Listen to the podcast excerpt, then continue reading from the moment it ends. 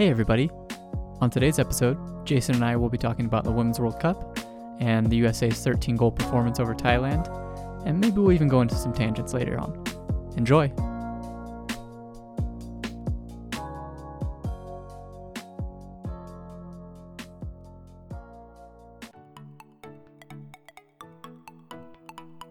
From the campus of Utah State University, we bring you the Statesman Sports Desk podcast.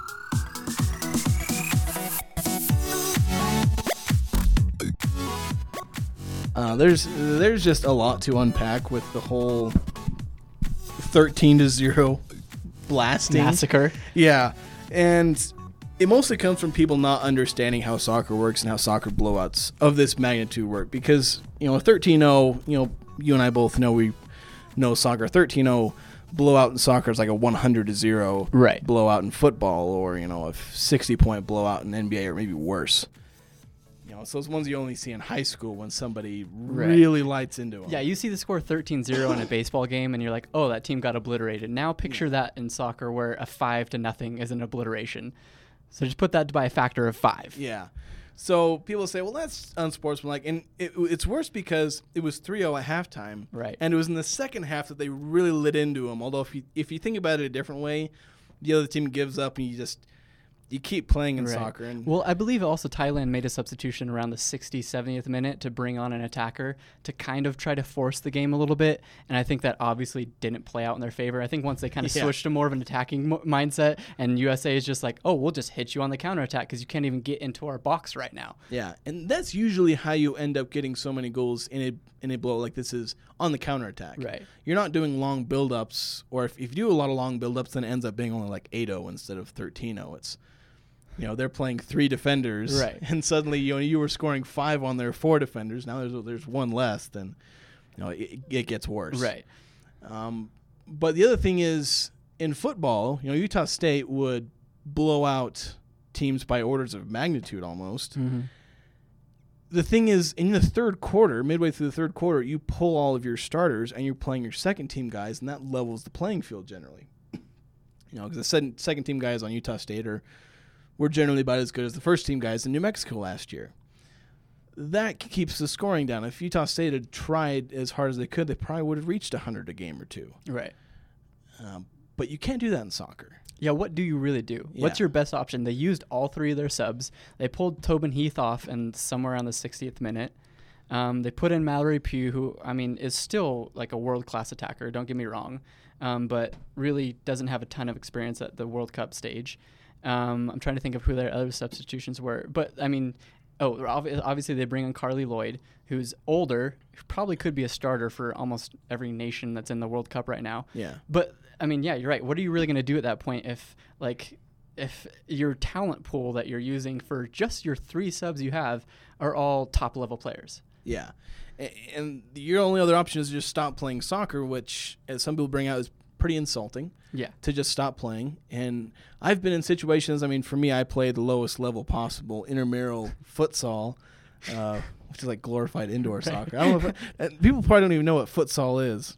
Um, Maybe. so my my glory days in futsal, I, I play goalkeeper. So, but you know, I've been on both ends of really bad scoring. Yeah. Um, you just keep playing because I want to play Right. and I don't want the other team to, you know, just stop playing because then I don't I don't get to play. And as a goalkeeper, I kind of want to prove that yeah, I gave up 15 goals in this game, but I can still I still got a save or two in me, make a couple of impressive plays. Well, so yeah, let's take that from a goalkeeper's perspective because it's a little bit different from every other position on the pitch. If you're a goalkeeper, like you're saying, and you've already given up, let's say, seven goals, you know, midway through the second half or whatever, you want the opportunity to make that save to kind of redeem yourself. You don't want them Yeah. to just be kicking the ball around on the other side of the pitch and not even come close to you because now it just looks like you gave up seven goals, didn't make one save, and they're not even playing you anymore. Yeah, and, and you go home and you know that you know and. In that game, I might go home and I, we lost sixteen to three. But I'm like, yeah, I made a couple of really good saves there at the end. They had that two on zero on me, but I stopped it, and I feel really good about that. Right. obviously we lost and I gave up probably eight or nine goals I shouldn't have given up or they were just too good and I couldn't stop them anyway. But you go home in Thailand, if they'd have gotten one goal, they'd have that'd have meant the world to them. Yeah. That they didn't lose thirteen to zero, but they lost thirteen to one, which is probably why they brought on that attacker. Um, but you want a chance to have some kind of redemption. You want to keep playing. even if you're not maybe trying quite as hard as if it were a 0-0 game, you want some sort of redemption, and you can only get that Mhm. if the other team is trying. Right.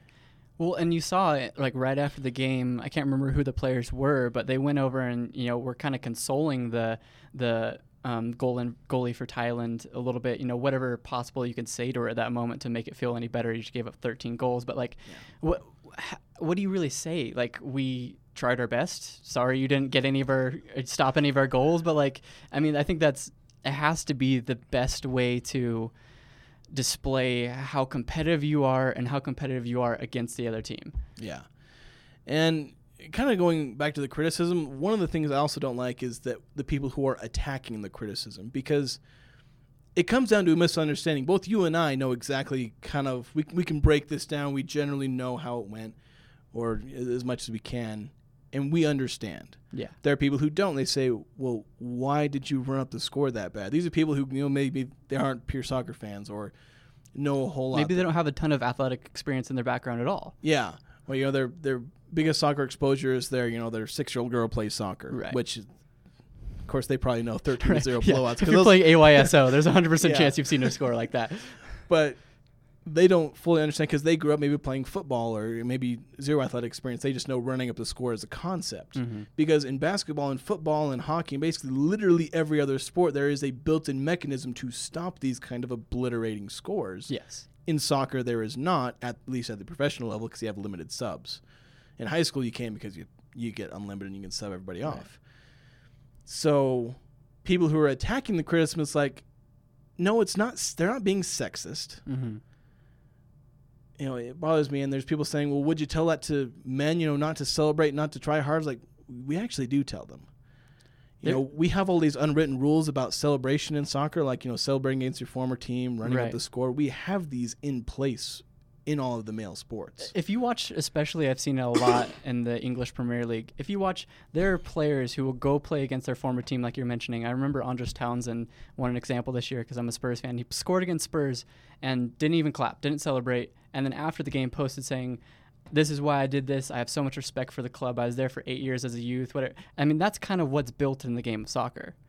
And like you're saying, you know, th- they have these little mechanisms. And even if you talk, talk about a sport like baseball, and get to give the example of, you know, maybe where the, the lines of sex are in here, uh, I remember a score probably five, six years ago where a team beat the other team 30 to 3 in a professional MLB baseball game. And there was nothing after it written like, oh, should they have just pulled all their players in this, you know, midway through the game or whatever. Mm-hmm. I don't think sex is a part of this, and I, I don't think score should be a part of it either, really. I think where you might be able to make an argument is how much do you celebrate at a certain point? How, how far do you go in your efforts to not necessarily show up the other team in your celebrations, but to, you know, show that this means a certain amount to you? Can you do that a little bit more passively, maybe, is the question? Yeah, it's, it's if it's the same players like Alex Morgan when she gets to her fifth goal, maybe I don't I didn't watch all of her celebrations. Maybe you do a fist pump and you run down the field Right. like, yeah, I just scored my fifth goal. It's getting old at this point. But some of these players who are scoring their first ever World Cup goal, that's where it gets iffy again because that is the pinnacle of their career Yes. to this point. Let's 100%. Let's make that clear. Yeah.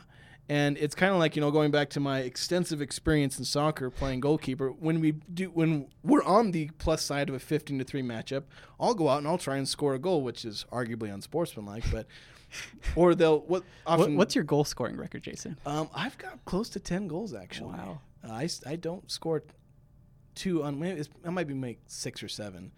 But some of those they'll sub me off, sub me back on as a field player, and then they'll try and get me a goal Right. just because hey, let's get our goalkeeper a you know a goal, and then well they'll maybe celebrate a little more than that 14th goal Sure. where it was the guy who scored like his seventh of the day, Sure. and so that's kind of a similar thing. Again, it's obviously not exact because this is the lowest possible level of soccer in history. Juxtaposed to the highest level of Yeah. soccer in history. So obviously we're com- comparing a little bit of apples and oranges, but maybe it's like a, a green apple versus a red apple. right. yeah. At least I'll try and pretend that's what it is. Uh, I'm pumping my futsal career, everybody. Go look at uh, futsalstats.com. We can see Jason's whole career. all my, uh, yeah, all my stuff, all my Triumphs. saves, shutouts. Uh, I don't think I have a shutout in futsal. It's like impossible to get a shutout in futsal. If you have more clean sheets than your age, I will be extremely impressed. Oh no, It's been a. I've got like one clean sheet in the last ten years. I've. I'm not that great of a goalkeeper, but not, I'm not bad either. Usually, it's just, you know, a lot of a lot of the times where I've shut out, I've only got one half Right. because I then went and played in the field, and then I haven't played actual like outdoor soccer in probably four or five years. Right. And like I said, futsal is impossible. Right. Um, So you don't necessarily have the experience right now, but Mallory Pugh definitely does. yeah, I don't even know what that is. Okay. I'm just trying to transition us if back some- to the if somebody's- conversation. If somebody's played outdoor soccer, they at any level of like at high school, I didn't even play in high school. I played just rec league. So, you know, again, this is my extensive soccer career. Right, right. trying to compare it to World Cup, the highest possible level of soccer of women who will be better than I can ever think of being. Absolutely. Um, but again, I guess that's You and I like It's it's it's a non-negotiable. But anyways, I, I think I see your point of that. This means so much to like I bring up Mallory Pugh, one of the great attackers on this USA roster. I believe it's her first World, World Cup, um, but she, you know she's been kind of coming through the ranks for the last couple years, and for somebody to score their very first World Cup goal, I say 100% celebrate to, to the, the maximum you want to. Do you, do you in that moment, but where I might have a problem, and I don't know so necessarily know where I fall in it, net, like 100%, but Alex Morgan doing her little fist pump, she did one, two, three, four after her fourth goal. I'm fine with that. But Megan Rapinoe going over to the USA bench and doing like a slide and a kick and a celebration, that to me might be on the edge of just like, that's a little bit much. Yeah, and, and sometimes you aren't necessarily thinking that as a player.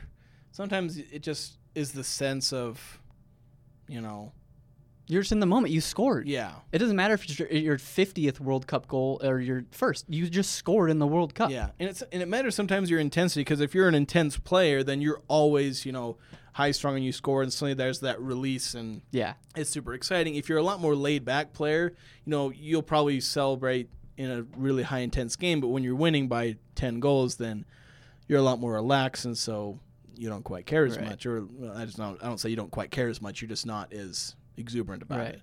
Well, I, I think you bring up a good point there. It kind of has to do with the character or you know your personality, right? Mm-hmm. Because I was listening to Stu Holden today. He brought up a point of you know why don't you just go in there your seventh, eighth, ninth goals you're putting them in, just be stone faced killer like Kawhi Leonard. Just just you know score the goal, turn to the midline, let's get this thing going. We're moving on. But that's not some people's personalities. If you were Yeah. to try to tell Steph Curry.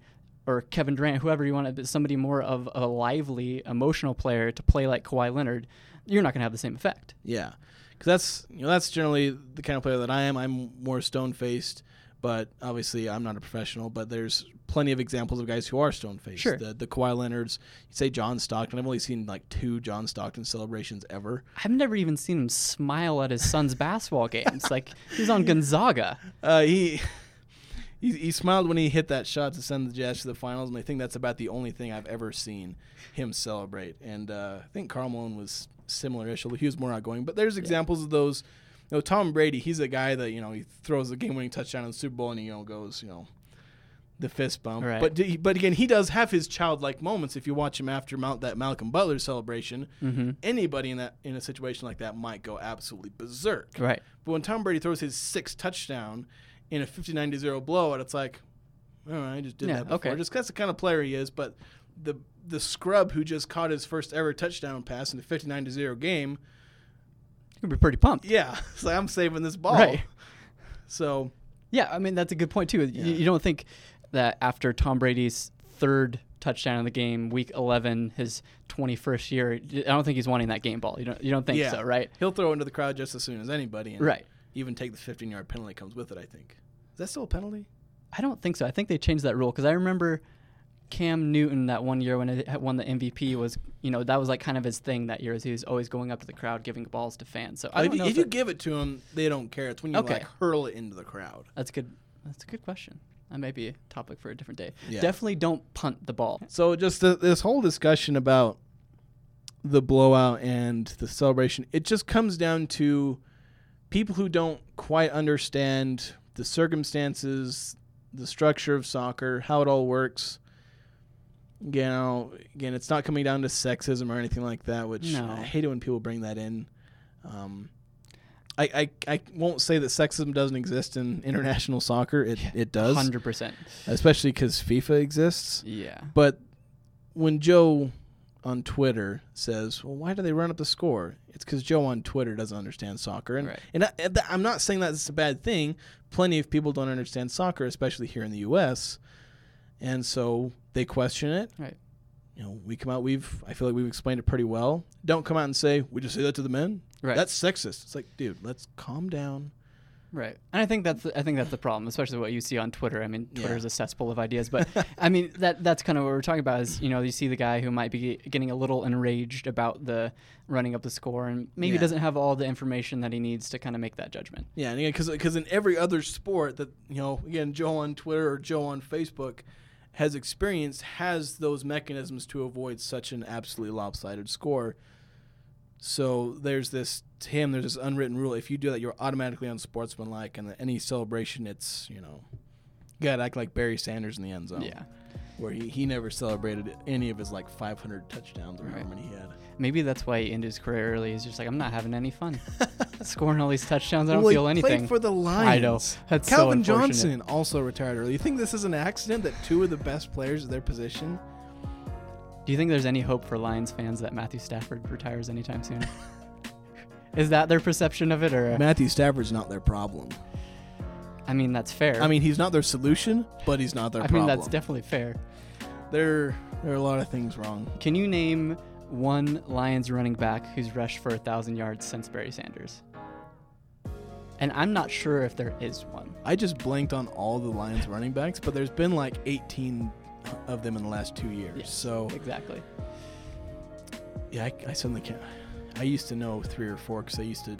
You'd, you'd take a flyer on them in fantasy, Right. Yep. And then they'd not do anything. I remember the last one that I, I, I was really high on was I think it was maybe the last year, second to last year of NCAA football being a video game. And do you remember a name by Jahvid Best who played for That was the name that Cal? literally just popped into my head was Jahvid Best. I was like, absolutely I don't a know. beast? If, yeah, I don't know if he did anything in the NFL. I don't think he did. but not yeah. a, not a, not even a hundred yard game, I would presume.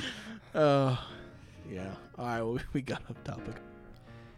Hey guys, quick break, but we'll be back to talk about USU basketball.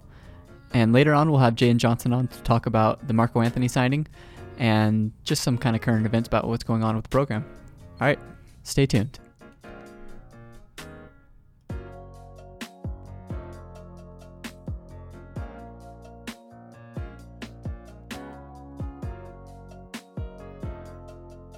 All right. Um. So I guess I always kind of thought the off season was a quiet time, and I'm about four articles behind. and writing for the Statesman, uh, shameless plug for my work at the Statesman and uh, USUstatesman.com. Yeah, the USUstatesman.com. I, I'm at the rate where we're going to publish one today recording. I'm going to publish one tomorrow and the day after that. And I'm probably going to come up with more. I'm going almost an article a day at this. And so, When's the last time they played? March? Yeah, like March 21st or Yeah. something. When was that uh, Washington game? Uh, I don't know. I, I was going to Google it, but Yeah, poor memories right. and a long bus drive. yeah, after a 36 hour bus ride, I don't expect you to remember any of it, what happened, which is probably good for Aggie fans. yeah, it was just so. Uh, I, I'd do it again though. Even if I knew the result, I'd probably do it again. Oh, Just yeah. the, the experience was awesome. Yeah, Being that close and could almost reach out and touch Coach Smith. that's pretty cool. Um, Pretty cool. Not quite that much, but maybe if I was like Neemias Queta, I could have reached out Yeah. and touched him. Yeah, what's your wingspan? Are you just shy of seven five? just just shy of six foot. That's it. We're just gonna leave it. I think it might be six foot when I self measured it, but my measuring standards were probably not high quality, so Probably it could have been anywhere between five ten and six eight. Okay. Um, Well, I'll look on Draft Express later and I'll find your profile. yeah. Uh, side note: Before we really get into this, I have legitimately thought about declaring for the NBA draft. It- Not seriously, but like Right. just As I a- declared a for thought the piece, NBA yeah. draft. Like I did it. Check it off the bucket list, and maybe even the NFL. Obviously, I'll never get a look anywhere, but I've thought about looking into like what it would take. Yeah. I'd probably have to pay some fee, which is probably the, the Sure. number one reason I would Hire an agent. I don't even know if I'd have to hire an agent. I just I mean, like, if- I declared for the draft, Yeah. Yeah. and maybe just hire like my dad as my agent or something like that. you should legitimately try out for the Stars. I think every year they have an open tryout. I mean, just see how it goes. If I lost 80 pounds, I'd think about it. just to have fun. But uh, yeah. Anyway, so let's talk about um, speaking of the draft, Yeah. a guy who is not going to be, um, who has the same likelihood as me of being in this upcoming draft. Uh, That seems like a formality, but I mean, I understand what you're saying. So Neemias Queta will not be in the upcoming draft. That was absolutely huge for Utah State. I mean, Yeah. that this is where our discussion will be kind of is that that changes the entire Conference. yeah it changes the conference. It shifts the entire paradigm from Utah State being a probably favorite considering like half the conference got worse and lost a lot of their best talent. Right. Utah State was kind of be the default like who else are you going to pick? San Diego State? Possibly I mean you never know. Utah State was a huge surprise last year so Right. obviously there's a, a lot of unpredictability. But who else were you going to pick? Nevada lost literally everybody including their coach Boise State had a decent recruiting class Yeah. and got some key players I back. think I think Boise State is probably one of the few teams you can say got better yes. I think they got better. And so, but I mean, San Diego State, New Mexico, Nevada, I mean, basically everybody, I think Fresno State even, they got worse. Not significantly worse. Nevada is the only team that really got significantly worse, right. but marginally. I think the other team you could make a case for um, is New Mexico. New Mexico retaining the players that they did and Yeah. really only losing their like one key player in Anthony Mathis. Yeah. Um, I think they maybe if they didn't get better, kind of just got better within the s- landscape of the conference by maintaining most of their talent. yeah.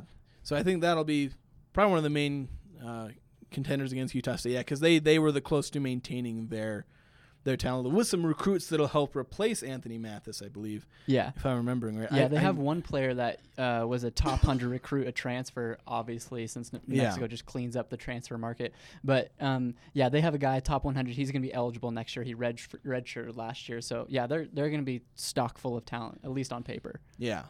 But now Utah State's going to be that way too because you retain your. I guess can't say best player because Sam Merrill, but like one of the most impactful, I'd say, almost as much as he's he's as impactful as Sam Merrill, Right. if, even if you say he's not as purely good as Merrill. Well, especially in the framework of the team. Yeah. I mean, he's vital to that. That th- Coach Smith, I mean, obviously preaches that he wants to rebound and get up and down the floor. They're number one in the country defensive rebounding percentage last year. That's one of Neemias Queta's big like strong suits. Like that is what he's pretty good at. Yeah, he's really good at boxing out because that's one of the things is that you you think for a team that is number one defensive rebounding, their leading rebounder would get more than nine a game. Right. But when you watch him, you see maybe he's not attacking the rebound, but he's boxing out the other guy's best player. Hundred percent. And yeah, so that's where you're getting Sam Merrill getting three a game, and Justin Bean obviously he's I'd say Justin Bean's the best rebounder on the team, but he doesn't get the minutes or the, Right, the time he's you know to get the ten rebounds a game. But if you look at his like per forty statistics, you just drool like yeah, absolute best player on the team. yeah, and like every time a ball comes off the rim, especially on the offensive side. You know, you're looking as the shot goes on. All of, a- all of a sudden, you see Justin Bean Yeah, flying through the air from like the free throw line to try and get Yeah. a rebound. Well, most of the time, he doesn't get it. You know, because offensive rebounds are hard to get.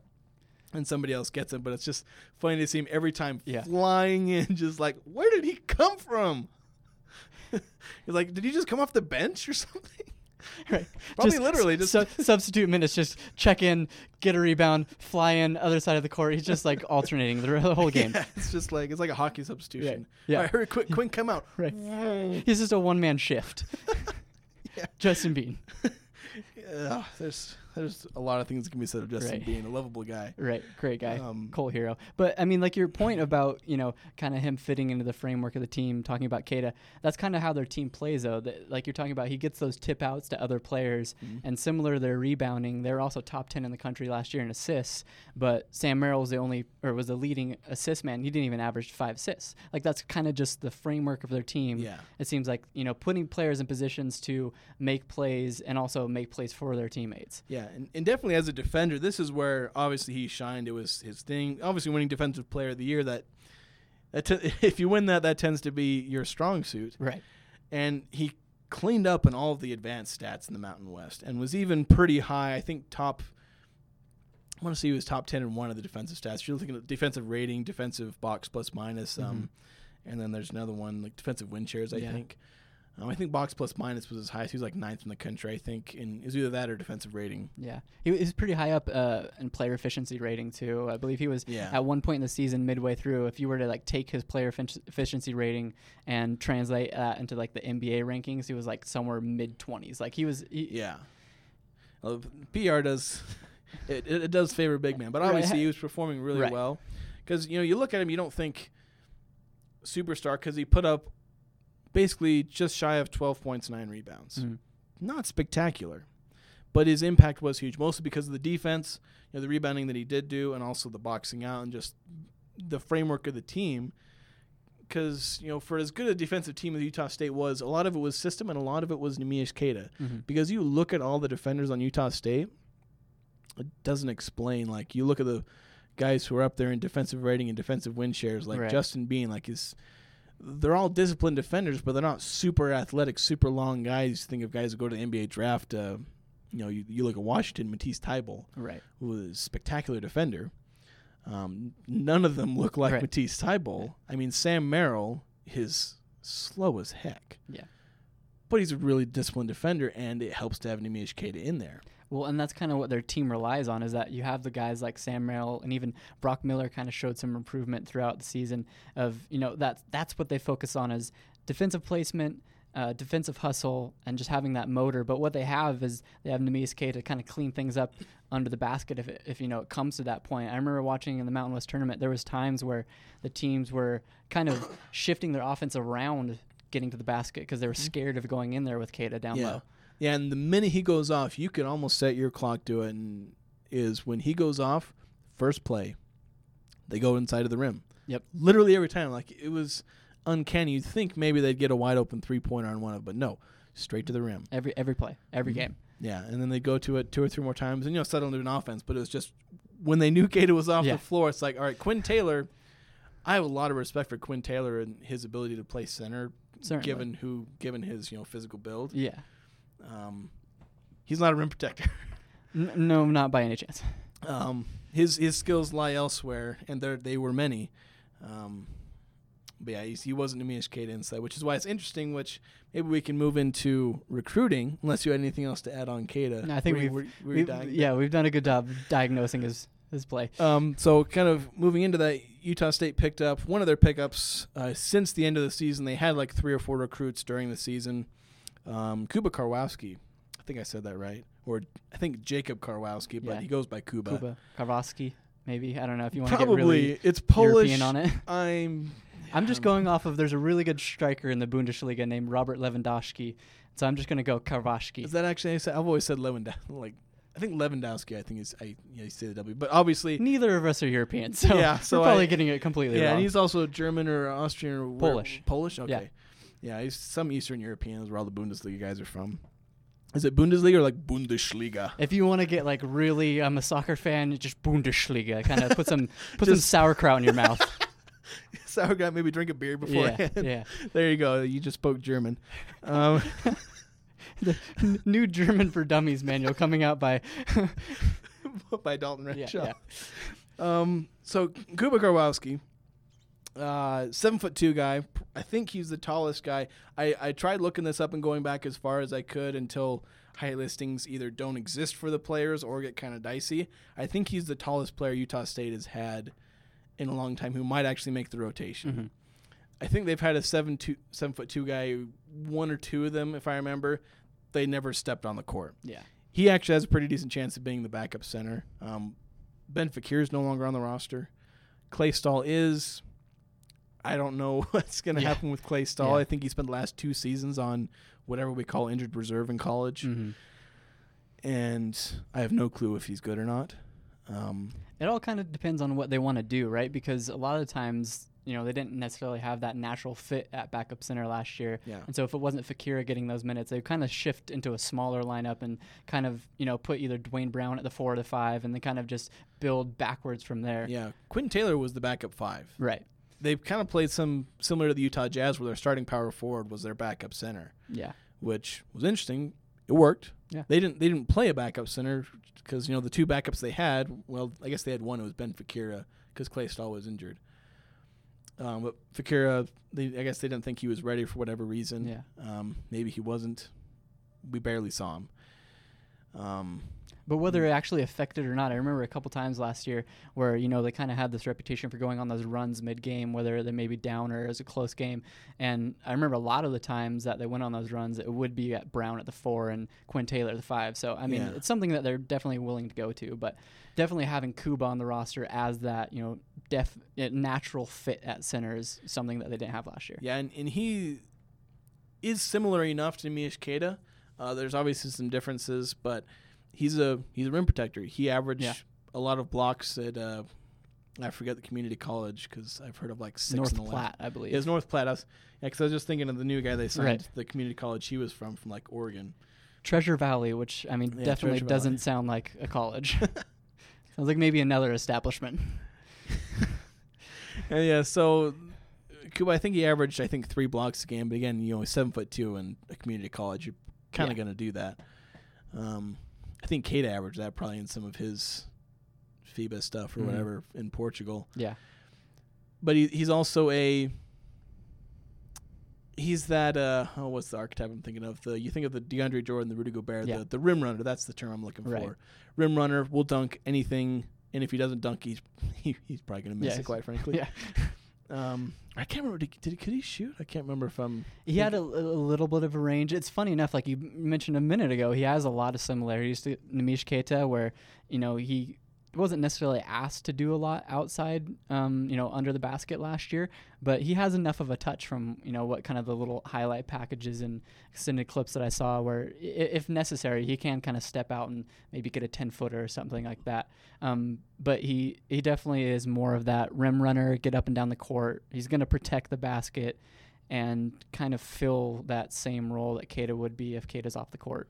yeah so he did technically shoot like 40 plus percent from three but he took like 15 three pointers in two years so I I guess there is some range there and maybe some potential but yeah you, you mentioned Queta obviously I I thought they maybe should have let him take a few more threes I But- thought so too. um, maybe like one or two a game. But yeah, he never did anything on the outside, which is why it surprised the Utah Jazz scouts. Were like, wait, this guy's got a shooting Right. touch, which he's not Steph Curry out there by any means, or Dirk Nowitzki, or whoever you want to compare him to.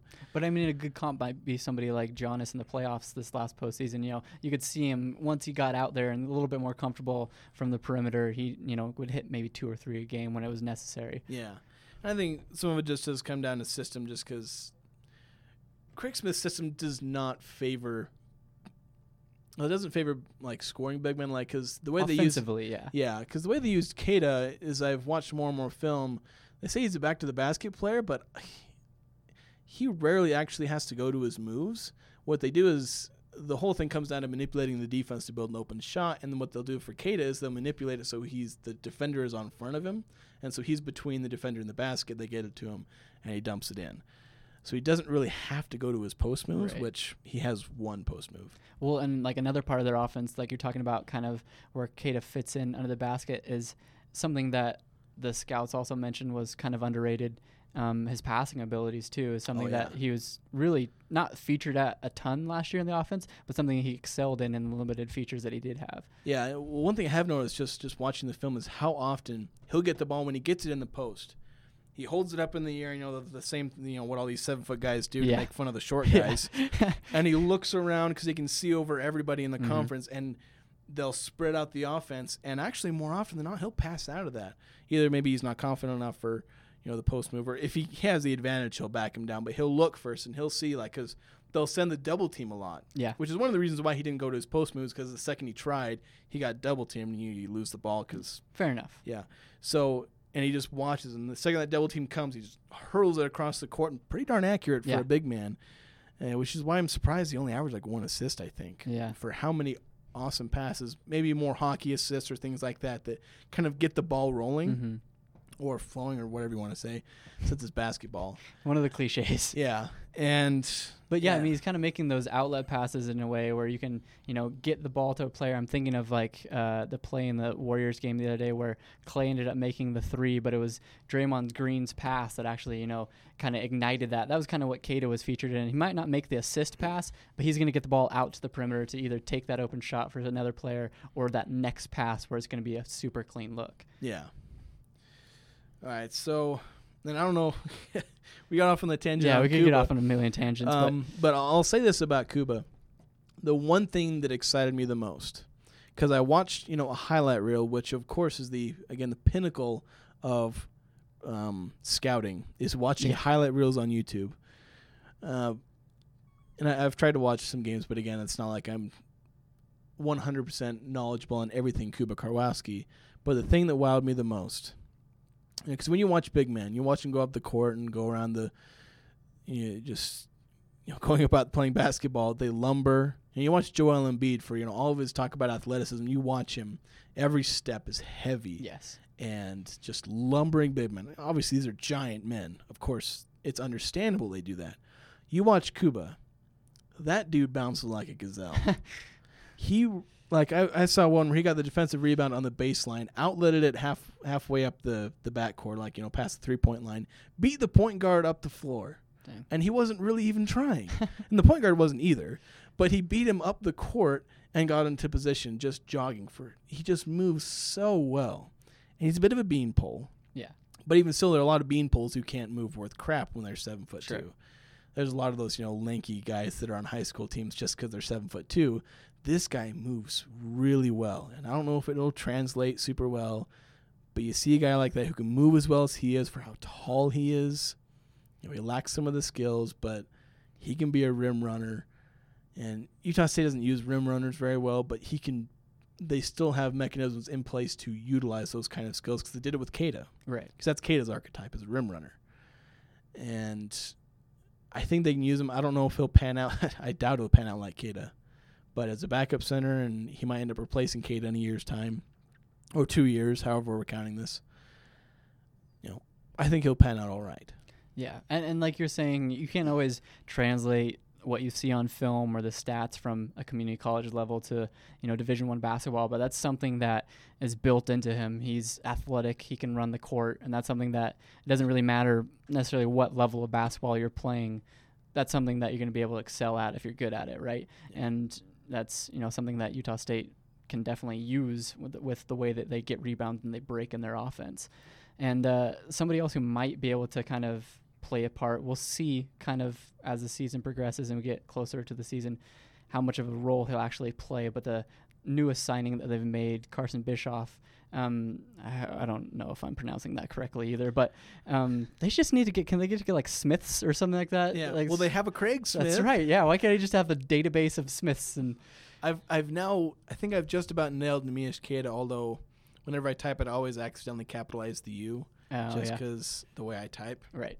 But yeah, they have a lot of weird names. Yeah. Although, and speaking of that, when I, I tweeted out, I tweeted out the fact they signed him, and then I quote tweeted myself and mentioned it, and I mentioned Bischoff's name twice, and I misspelled it both times. I missed the S that comes first, and so it's like, I don't know if I should say it on air. You know, Yeah. bitch off. Yeah, yeah.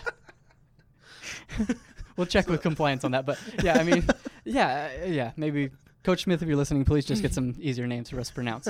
Great players, though. Please stick to that. Anyways, but the the, the thing I was going to get to about him is that, um, again, looking at the tape, you can't really draw too much off of you know commu- a community college level. But what he could definitely do is he could definitely shoot the ball. Uh, Carson is a shorter Brock Miller. Right. That's basically who he is. Right.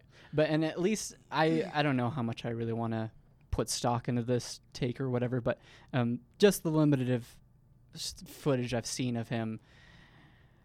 Brock Miller is somebody who was streaky at times last year. That's that's no no secret. Um, Carson seems to be a very smooth shooter and somebody who, you know, might get out of rhythm occasionally, but definitely has the touch and the confidence to pull up from basically wherever. Yeah, he does.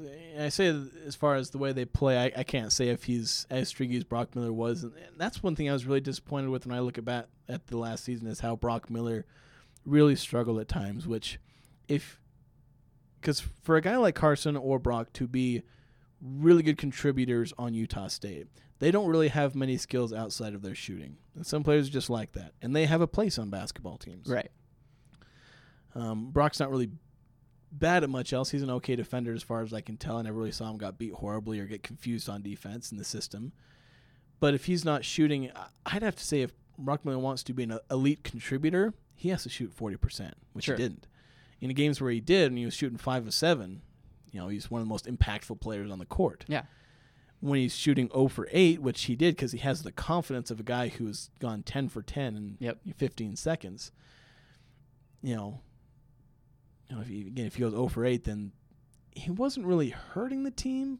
But when you miss eight three pointers, you're not helping Right. Sure. Um, because they were they were able to overcome his you know 0 for 8. But I mean, that's something that's kind of built into the team, though. Is that I mean, I talked to Craig Smith a couple times last year about this, and other assistant coaches as well. And that's something that they, you know, try to push the players to do. Brock Miller's role, like you're saying, is to be a shooter. Maybe didn't shoot up to the level that he should have necessarily last year, or you, or you would hope, but.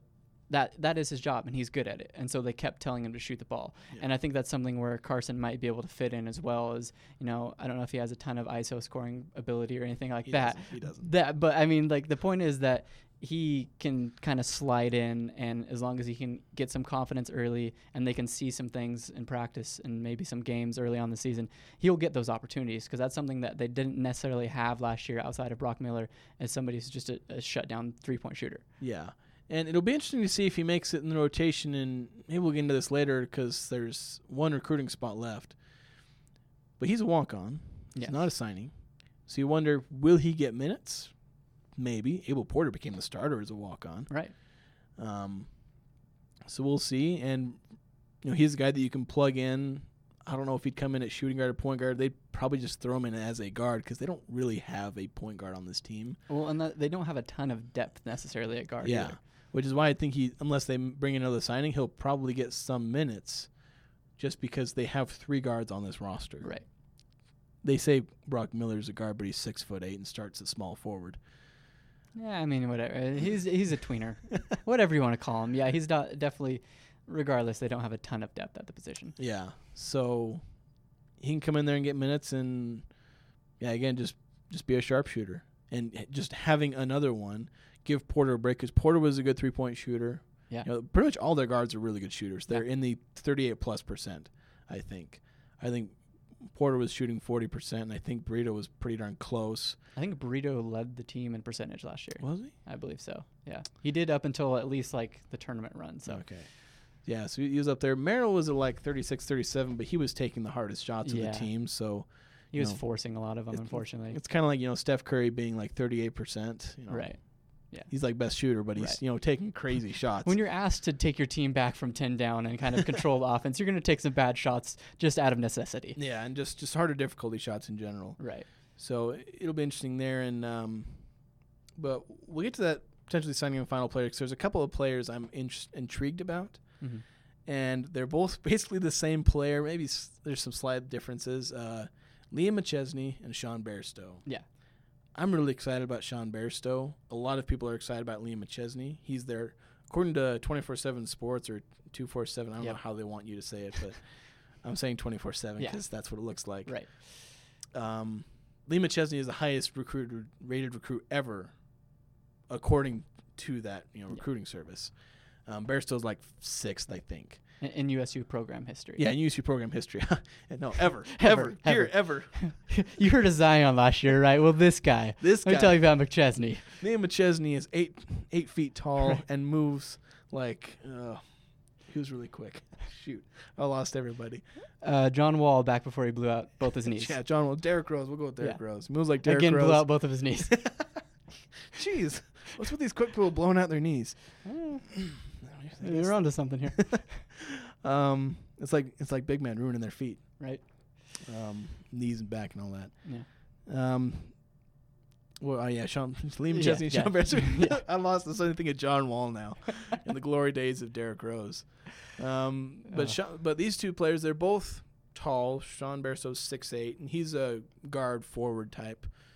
Um, more of a forward now, just because of his height, and he's not quick enough to be a guard, obviously. Although he's he's athletic, Mhm. he'll be one of the more athletic guys um, on the team, I believe.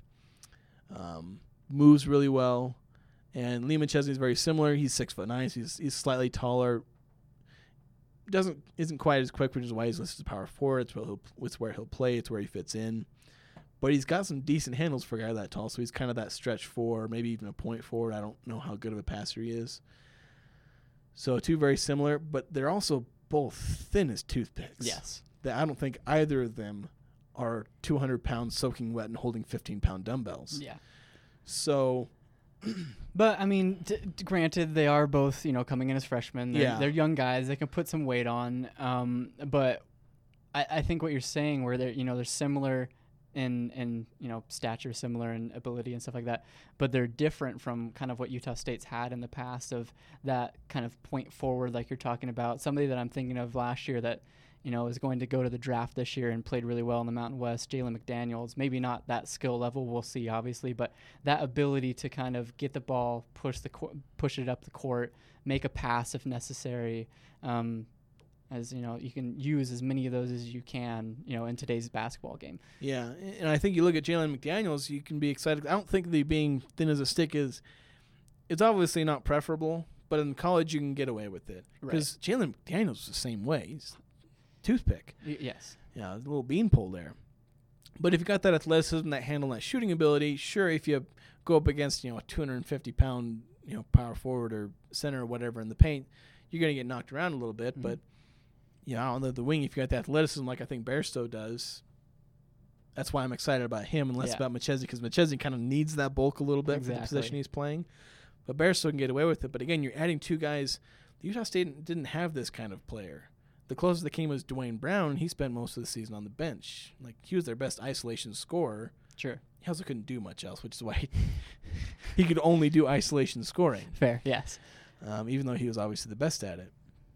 So you're, you're getting two long, athletic guys, and you're also adding a guy like Alfonso Anderson and Roche Grootfaam. Grootfaam not obviously coming in new. He's been with the team. He just I think he blew out his ACL a year and a half ago or however long it was. Yeah.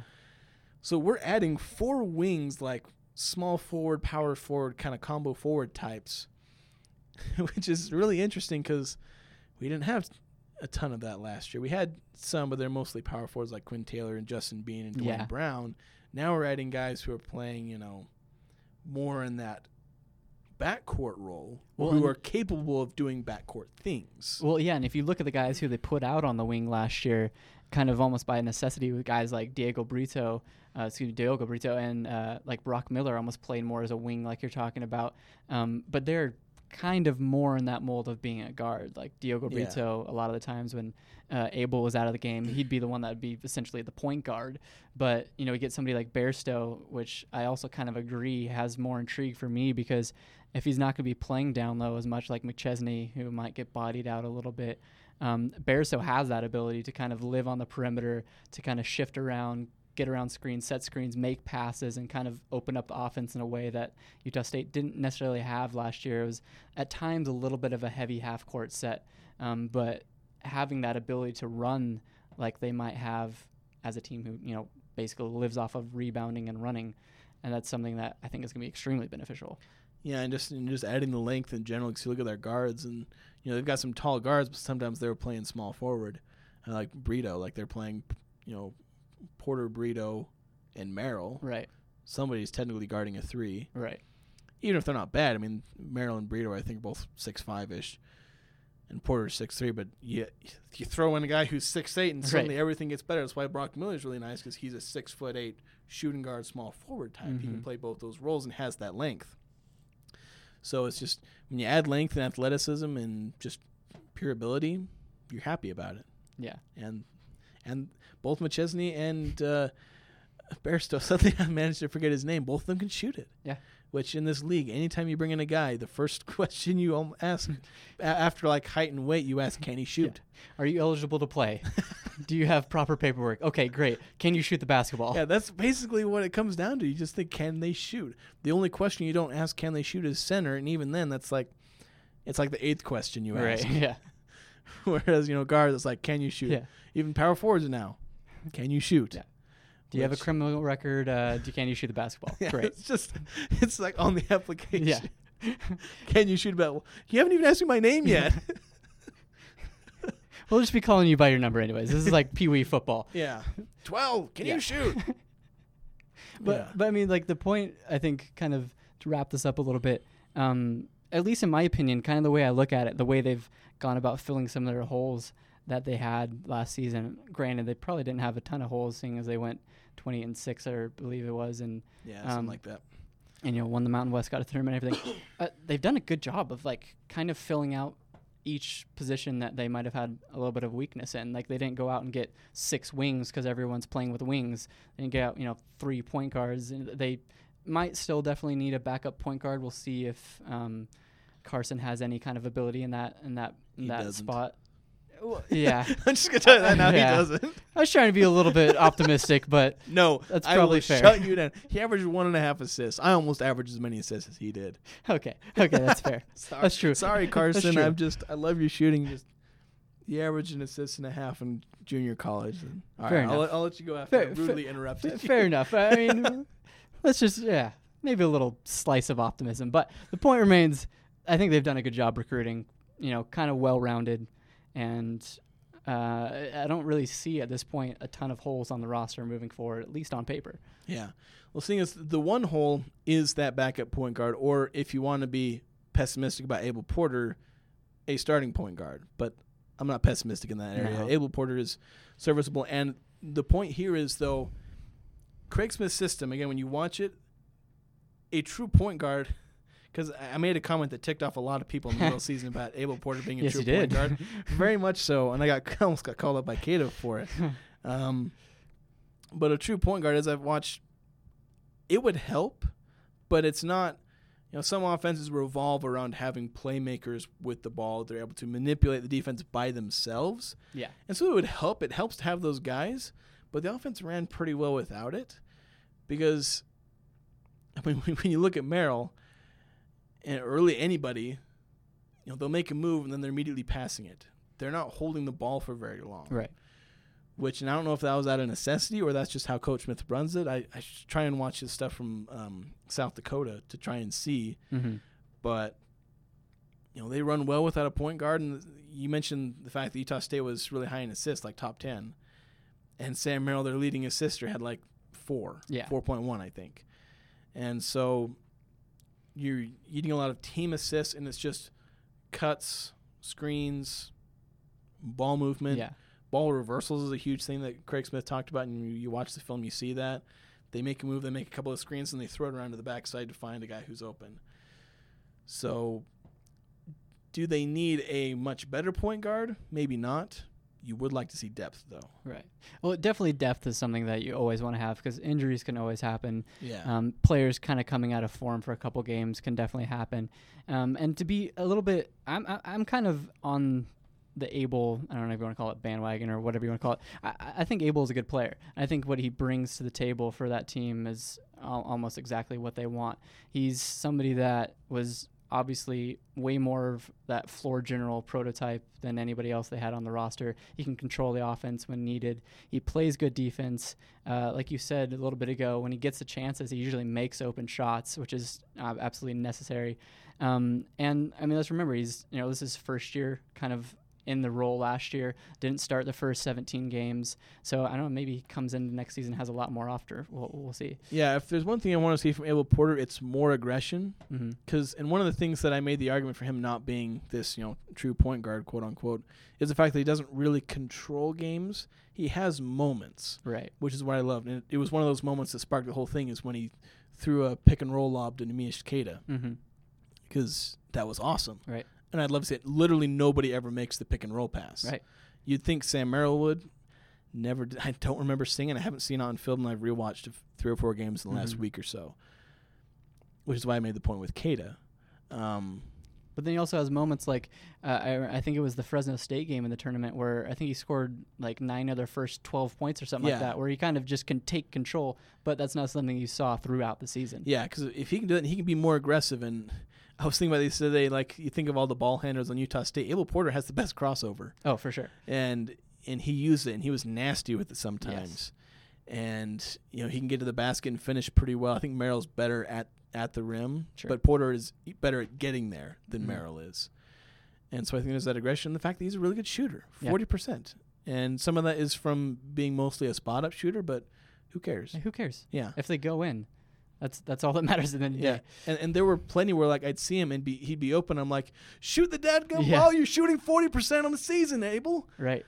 Yeah, maybe that's something else, kind of getting a little bit more confidence from the perimeter, and whether that's something that you know Craig Smith held back a little bit last year, or something maybe he just didn't have that full confidence in himself. Yeah. But it seems like he definitely has the tools necessary to be able to take those shots at you know maybe a higher clip, five, six a game, or somewhere around there. Yeah, I- I think he's a guy who could definitely improve significantly.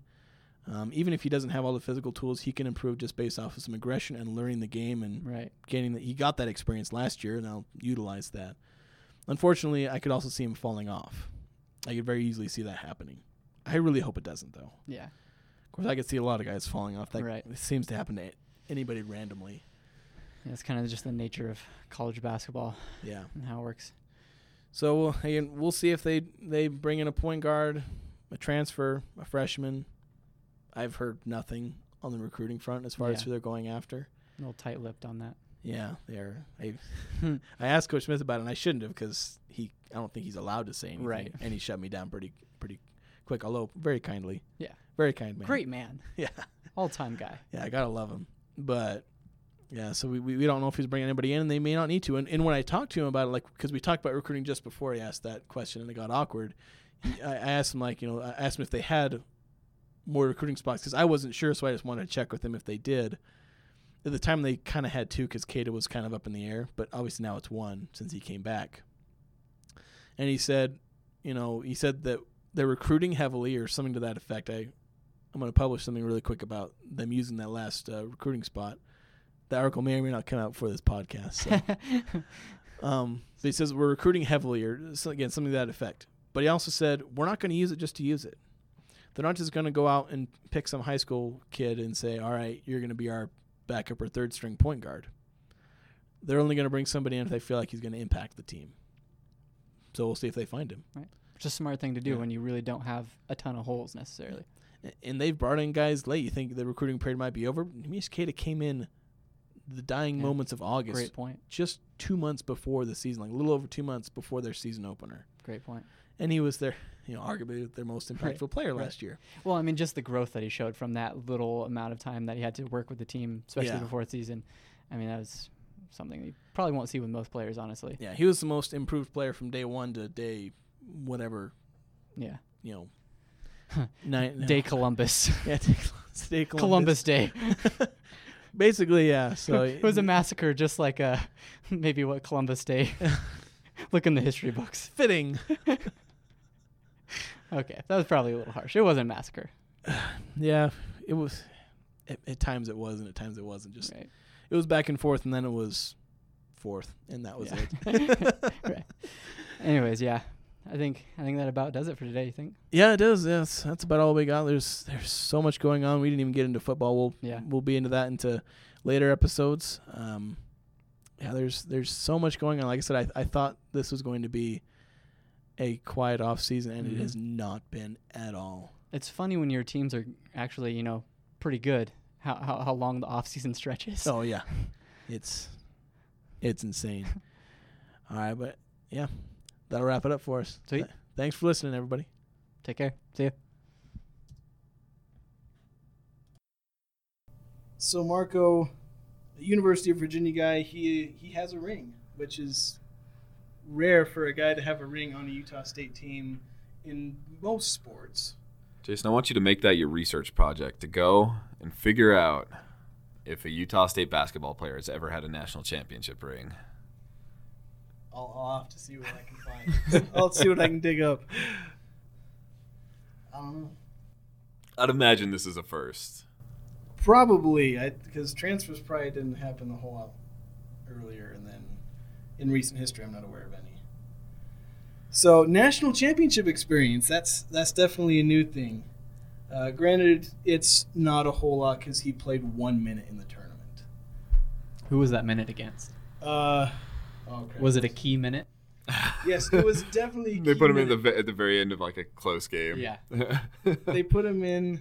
I Probably against like la- UMBC. It was the last game against Gardner Webb. I mean, Gar- yeah, Gardner Webb. That's who Yeah, they played this he year. He was on the team when they lost to UMBC, I Yeah. believe, because he's gonna be a, he's gonna be a junior. Yeah. I think. Yeah. So he's, he's been there for He's two played years. two years, I think he played more his freshman year than he did his sophomore year. I think. a little bit. Yeah. Yeah. Minutes wise, I don't think games wise. I think he played more games his sophomore year, but more minutes Yeah, per have his- game his Yeah. freshman year. Yeah, I his stats in front of me, but I mean, you can't really go by his college stats really anything because in extremely light minutes, all of 222 across two seasons. That's way too many twos. Um, so six and a half minutes per appearance since he's appeared in like 30 games, 35 games, and he's got like 52 points, 20 assists, 25 rebounds. You know, typical numbers for a guy who never steps on the court except for when it's a blowout or you- you're getting blown out. But I guess in Virginia that probably didn't happen too much, except against UMBC. that one time against the six. You really keep bringing that thing back. always. I wonder if they They- put him in in garbage time Right? of that game. Maybe. I don't, know if Virginia actually. Yeah, what, what are you gonna do? Spark a comeback at that point? Yeah. Honestly, they won the national title, and the thing I still remember Virginia most for is the fact that they lost to UMBC. yeah, Like it's just that's how it'll go down. yeah, and I'll always remember that. Power to them. Remember that I was alive and still young when somebody. I mean, that's more major. That's the first time that's ever happened in the history of the tournament. Everyone Oh, wins yeah. a, cha- a title every year. Yeah. That's never happened. I remember talking to my dad at one point about, do you think that a 16 seed will ever beat a one? Yeah, yeah, this is a conversation we've all had with somebody. is, Yeah. Will Oh, it yeah. ever happen? And then it did. Like it, it come close to. I remember Gonzaga came kind of close, and every couple of years somebody makes it interesting. But then that happened. But anyway, we'll talk about the Beside the point. Yeah. we get off on random tangents. But again, why I say we shouldn't go off his college stats is if you look at his shooting stats, they're awful. But you kind of put those to the side because again, limited minutes and he's just jacking up shots because it's the end of the game. So like 32% overall, 35 from three point, which is actually not that bad, and then 60% from the free throw line, which I don't know why he's shooting free throws if he's in garbage time. I don't know what they're doing. Fouls. Hmm. Fouls to try and get Yeah. back in, stop the clock. Those scrappy Gardner Webb players. or whoever. You took 16, 15 free throws against Gardner in one minute. So, go ahead. So, well, I was just gonna say. So, going back to obviously, there's probably not a ton of tape on him in college with the very few minutes that he's played. But have you watched any of the tape from him in high school, or seen any kind of like resemblance of what his game might translate to when he gets eligible to play at Utah State? So I- looked at his high school stats and I saw like one or two highlight reels. I've not really dug super deep into him like I have some of the other recruits. He averaged, I think, was it 25 points in high school? Yeah, 25 points, uh, 10.2 rebounds, and 3.7 assists in his senior season. And I think across his high school career, I think he was north of 20 points per game. Yeah, you're, you're correct. So he um, in high school is 20. I think it's 25. Yeah, 25 and a half points per game and 10 rebounds per game. Yes, that, that was the senior year, and then I think Oh, you're talking about through. Yeah. Okay. Well, throughout high school, he was like it was around like 18 or 20 his first couple years. I can't I can't remember exactly. I looked it up. Yeah. Uh, similar numbers lower just because you know he was a sophomore and junior, then really turned up as a senior like you typically do. Um, the the only real concern I had with him is his sh- three point shooting percentage. He shot 28.6 in high school. Um, I don't know the volume. I didn't write it in my article, so seemed like a decent volume for a guard. I imagine probably two or three a game.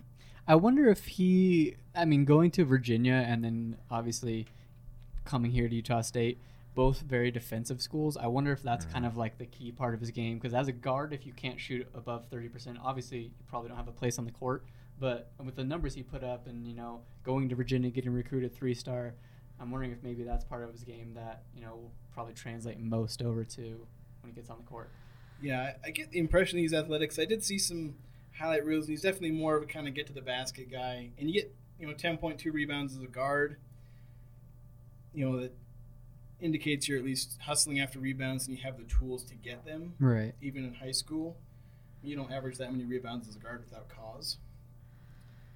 Um, This is something really interesting about him. So on the Virginia website, on his little bio, it says he chose Virginia over Boise State, Buffalo, Iowa State, Mercer, UTA, UTEP, and UTSA. Yeah, I remember I, Yeah. I saw those. He didn't. He got Virginia randomly, a really good school. Yeah. And Well, that's- Iowa State as well. That's, yeah, Iowa State too. Not that's bad, a not that's a great so he- program. yeah, he had so Boise State decent program. Iowa State and always and Buffalo was even not that bad. They made the tournament this yeah, year. Yeah, Buffalo's a great team this They're, year. yeah, they're, they're not a bad program either. So yeah, we got some good offers. He was a decently recruited kid, obviously. Um, so I think he's a, a really good talent. He just got stuck behind a lot better players. Sure. I think the two guys ahead of him are both in the NBA now or on Sure. their way to being in the NBA. So it's not like he was benched without cause and that he's. Um, you know, he's, it's not saying he's worthless. He was just behind guys that were better than him. Well, I think that just opens up the whole mystery crate of what's what's this guy going to bring to Utah State. You know, a guy who three years ago scored 25 points per game in high school. What's he going to bring to a Utah State team that's coming off of a Mountain West championship? It's so hard to say where you don't have film from him for the last couple of years, and the film you have is from garbage time. Yeah, and then the film before that is him playing against guys who are smaller Exactly. and not as quick as he is. So it, it is definitely hard to know exactly what it'll bring. You just kind of have to try and assume what you can from the limited highlights you have, or if you can find game film. See, like I said, you can assume a few things. You can kind of gauge his athleticism and some of his shooting, but you, we don't know if he's improved shooting wise. Because then he shot better in college than he did in high school, but that could just kind of be him in garbage time. Right. You, Well- you never really quite know. Yeah, and I need to correct myself. I said, what is he going to bring to, to this team? And of course, he's not going to play this year. He's got to sit, and then Yeah. uh, it'll be the it'll be tw- what, 2020 before he actually gets on the court. And at that time, you'll think about what Utah State is is going to be replacing, and obviously Sam Merrill will be gone by then, and they'll have a lot of turnover in the program then. So he could be a crucial part to to not necessarily a rebuild, but to a continuation of this team's success, which will be you know very interesting to see.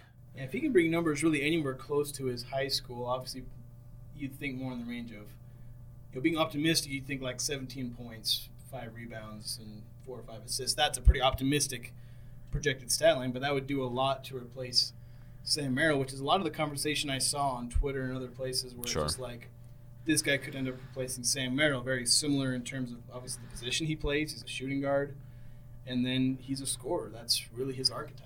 He's a looks like an athletic scorer, which is slightly different from Sam Merrill, but it's pretty much the same role. You're trying to be the primary scorer, and like you said, probably going to lose to because he's probably going to go to the draft and actually get drafted.